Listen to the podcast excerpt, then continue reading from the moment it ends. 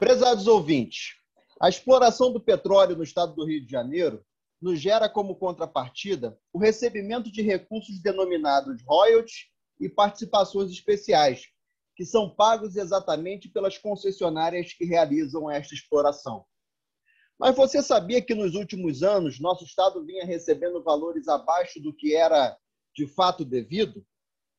Esse fato foi constatado pela CPI realizada na Assembleia Legislativa, sendo presidida pelo deputado Luiz Paulo e cujo relatório final foi apresentado no último dia 8 de novembro. No programa de hoje, iremos detalhar os principais resultados do trabalho desta comissão parlamentar de inquérito e falar sobre a possibilidade do Estado recuperar nada menos que 20 bilhões de reais nos próximos nove anos. Meu nome é Ramon Melo e esse é o podcast RJ em Debate. Sejam todos muito bem-vindos ao nosso papo dessa semana. Lembrando que você pode contribuir com o mandato do deputado Luiz Paulo através de críticas e sugestões pelo zap no DDD 21 995145678.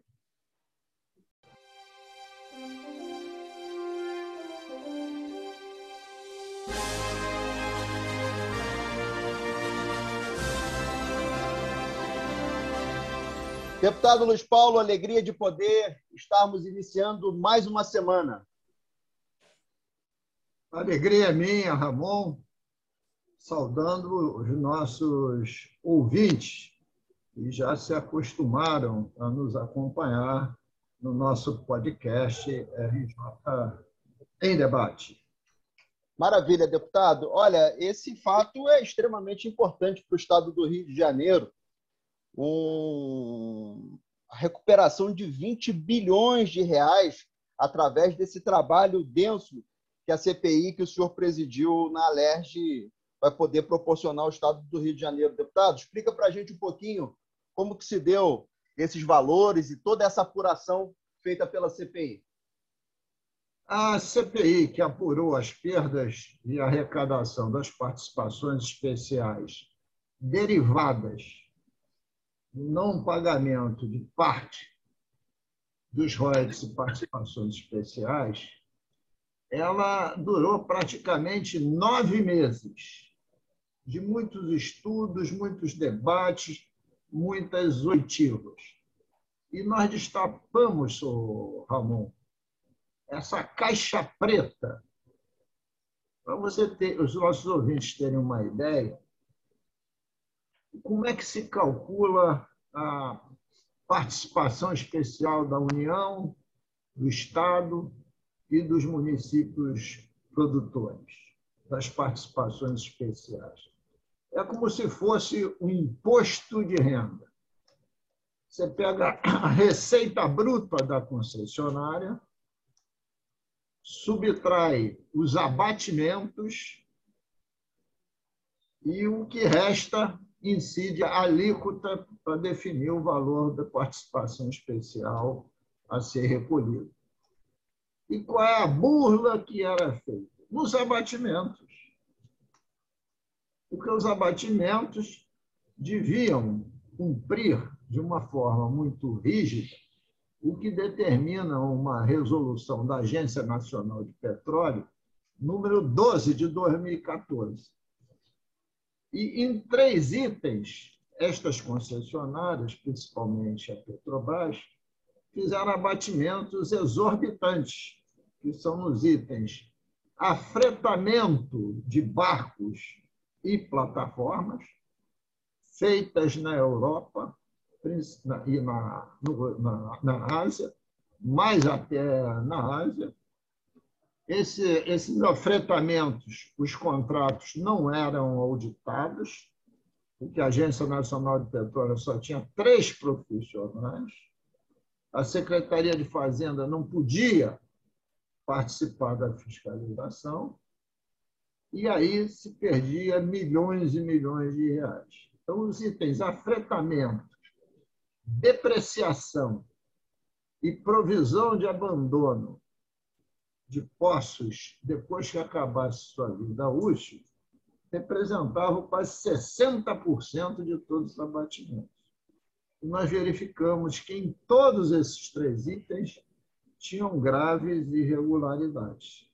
Então, com isso, nós temos aí pela frente nove anos para tentar recuperar 20 bilhões de, de reais. Então, foi uma CPI muito útil, porque, além desse procedimento tentar recuperar o que já se perdeu, vai se melhorar muito a fiscalização,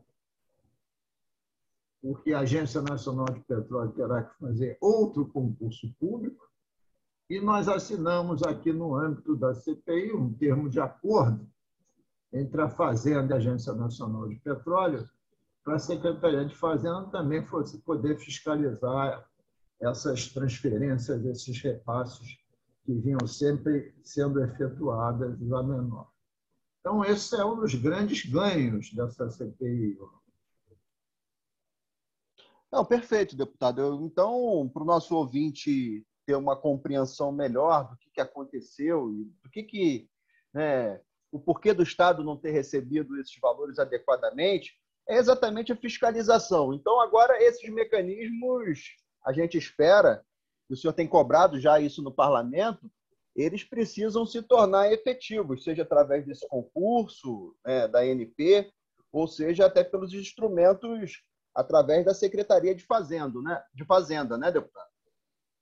Nós temos exigido da Agência Nacional de Petróleo, ela já se mexeu nesse sentido, que ela abra concurso público para contratar gente especializada por concurso para poder auditar todos esses repasses.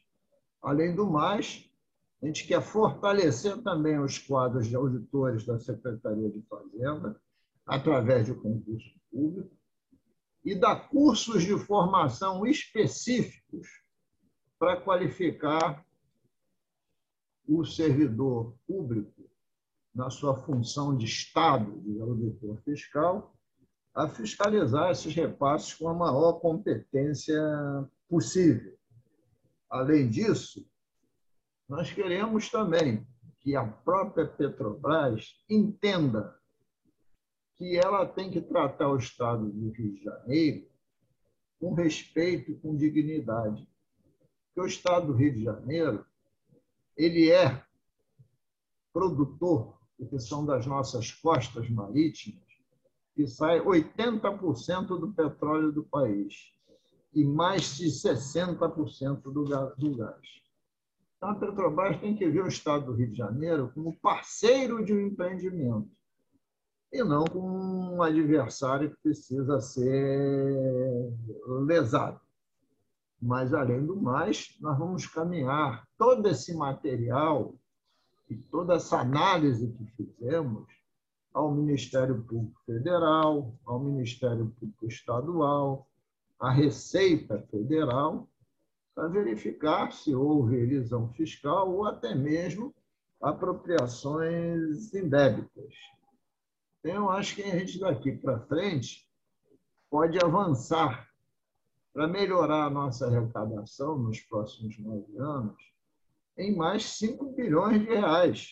Quando a gente fala de recuperar 20, mas nós estamos também propondo soluções estruturais para que a gente avance na melhoria da arrecadação, não esquecendo que a gente vive uma crise fiscal, estamos no regime de recuperação fiscal, e crise fiscal é crise de despesa, mas principalmente no Rio de Janeiro, crise de receita.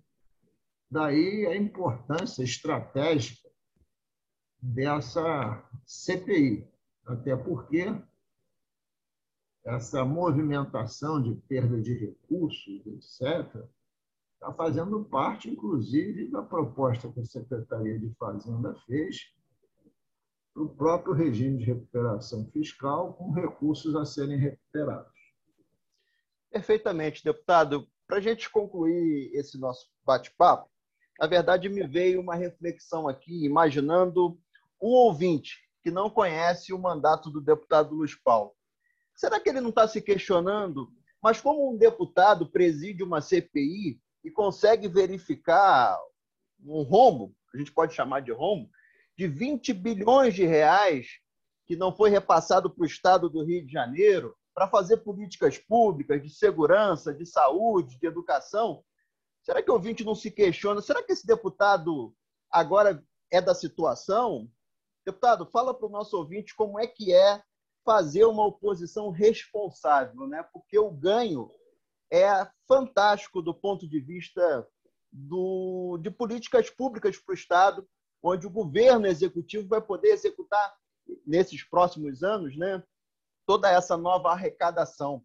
Explicar para os nossos ouvintes como é que é a atuação do seu mandato em relação a toda essa situação e conjuntura da política estadual. Primeiro, Ramon, a CPI não é um trabalho isolado. Ela é um trabalho coletivo. CPI teve sete parlamentares titulares, eu fui o presidente, condutor dos trabalhos, o deputado Márcio Pacheco foi relator, mas também tivemos a participação da deputada Marta Rocha, deputado Valdeir Carneiro, deputada Célia Jordão, deputado Celso Macedo. Enfim, é um trabalho coletivo. E mais as assessorias né, que nos ajudam nessa caminhada. E como eu te falei, quando você é deputado, você é deputado estadual. Então, você tem que lutar pelos interesses da população fluminense. Mais de 17 milhões de habitantes né, que residem em 92 municípios. Então, melhorar a receita pública não é ajudar o governo, é ajudar o Estado. Eu não fui eleito deputado estadual para ser da base do governo ou ser de oposição. Eu fui eleito deputado estadual para defender os interesses do Estado do Rio de Janeiro. Claro que o meu caminho nessa casa legislativa sempre foi de estar na oposição, mas sempre estar do lado daquilo que melhora as finanças públicas e a situação de vida da população fluminense. Tanto é que eu presidi uma CPI que foi proposta pelo presidente da Casa, deputado André Siciliano, e o relator, deputado Márcio Pacheco, é o líder do governo na Assembleia. E trabalhamos harmonicamente. Qual era o ponto comum? O Estado, e não o governo. E tenha sido assim na minha vida política partidária e principalmente aqui no parlamento. Ora, eu não posso entender que um governo exista e tudo que ele faça é ruim. Quando ele faz coisa ruim, tem que ser duramente criticado, investigado, etc. Como aconteceu em relação ao governo, governador passado, Wilson Witzel, que fomos os autores do pedido do impeachment e impeachment que aconteceu. Foi o primeiro governador caçado do Brasil. Mas aquilo que pode ser positivo para o Estado, a gente tem que apoiar e melhorar. Senão, nós não somos dignos dos nossos próprios votos. Então, eu considero que essa CPI é uma demonstração em primeiro lugar, está a população fluminense, está os interesses do Estado. E, em segundo lugar, evidentemente, estão as paixões ou as preferências político-partidárias.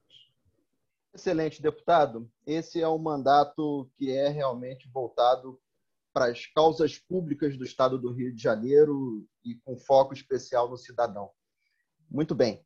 E vamos agora a mais uma edição do quadro Bola Dentro e Bola Fora. Um destaque positivo e outro negativo da semana que passou.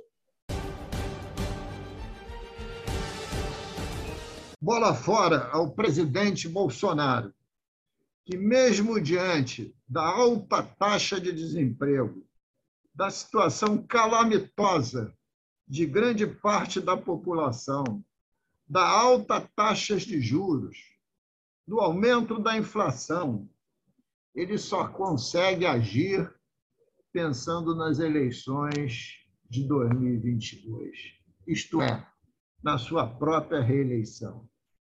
E nesse momento que os números de vacinados crescem e as mortes por Covid diminuem, ele continua a provocar filas e aglomerações de milhares e milhares de pessoas ao trocar o Bolsa Família pelo Auxílio Brasil. Pela falta de planejamento e de esclarecimentos, as pessoas se acumulam de forma desorganizada e desesperadamente procuram meios de sobrevivência. Ele também, o Bolsonaro, quer definir, através de uma PEC, uma, um projeto de emenda à Constituição, o término desse auxílio em dezembro de 22, quando seguramente ele irá para casa e não será mais presidente da República. Certamente é obrigação de um governo sério corrigir erros, distorções e pagamentos indevidos. Mas também deveria ser obrigação dar continuidade e aprimorar, se for o caso, um programa que se iniciou com o Bolsa Escola, passou a Bolsa Família e que vem sendo a única fonte de recursos para milhões de brasileiros. Então, a bola fora, mais uma vez dessa semana, vai para o presidente Bolsonaro e o seu desgoverno. A bola dentro de hoje vai para a Assembleia Legislativa, que aprovou um projeto de lei que, por acaso, foi sancionado pelo governador em exercício, que é o presidente da Assembleia Legislativa, André Siciliano. Essa sanção se deu em 12 de novembro agora. Trata-se da Lei 9.456.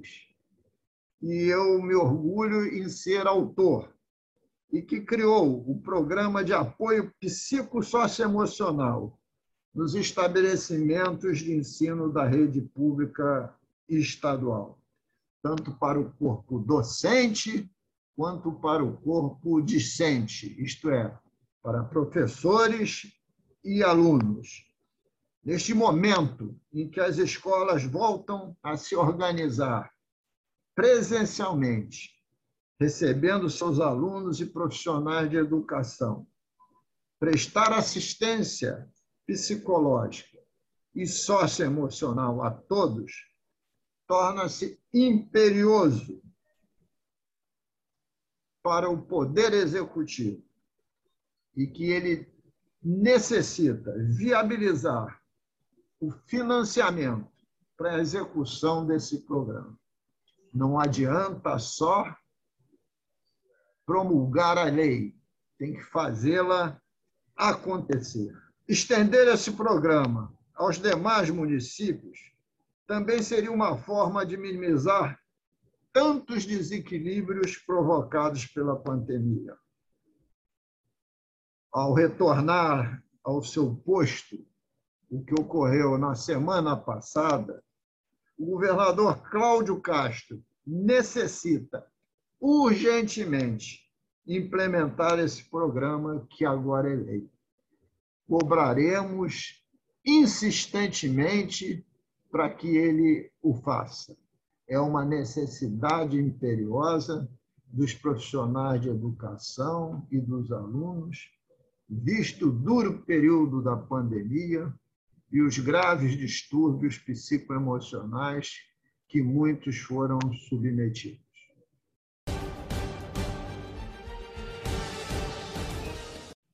Obrigado a todos pela audiência em nosso podcast RJ em Debate.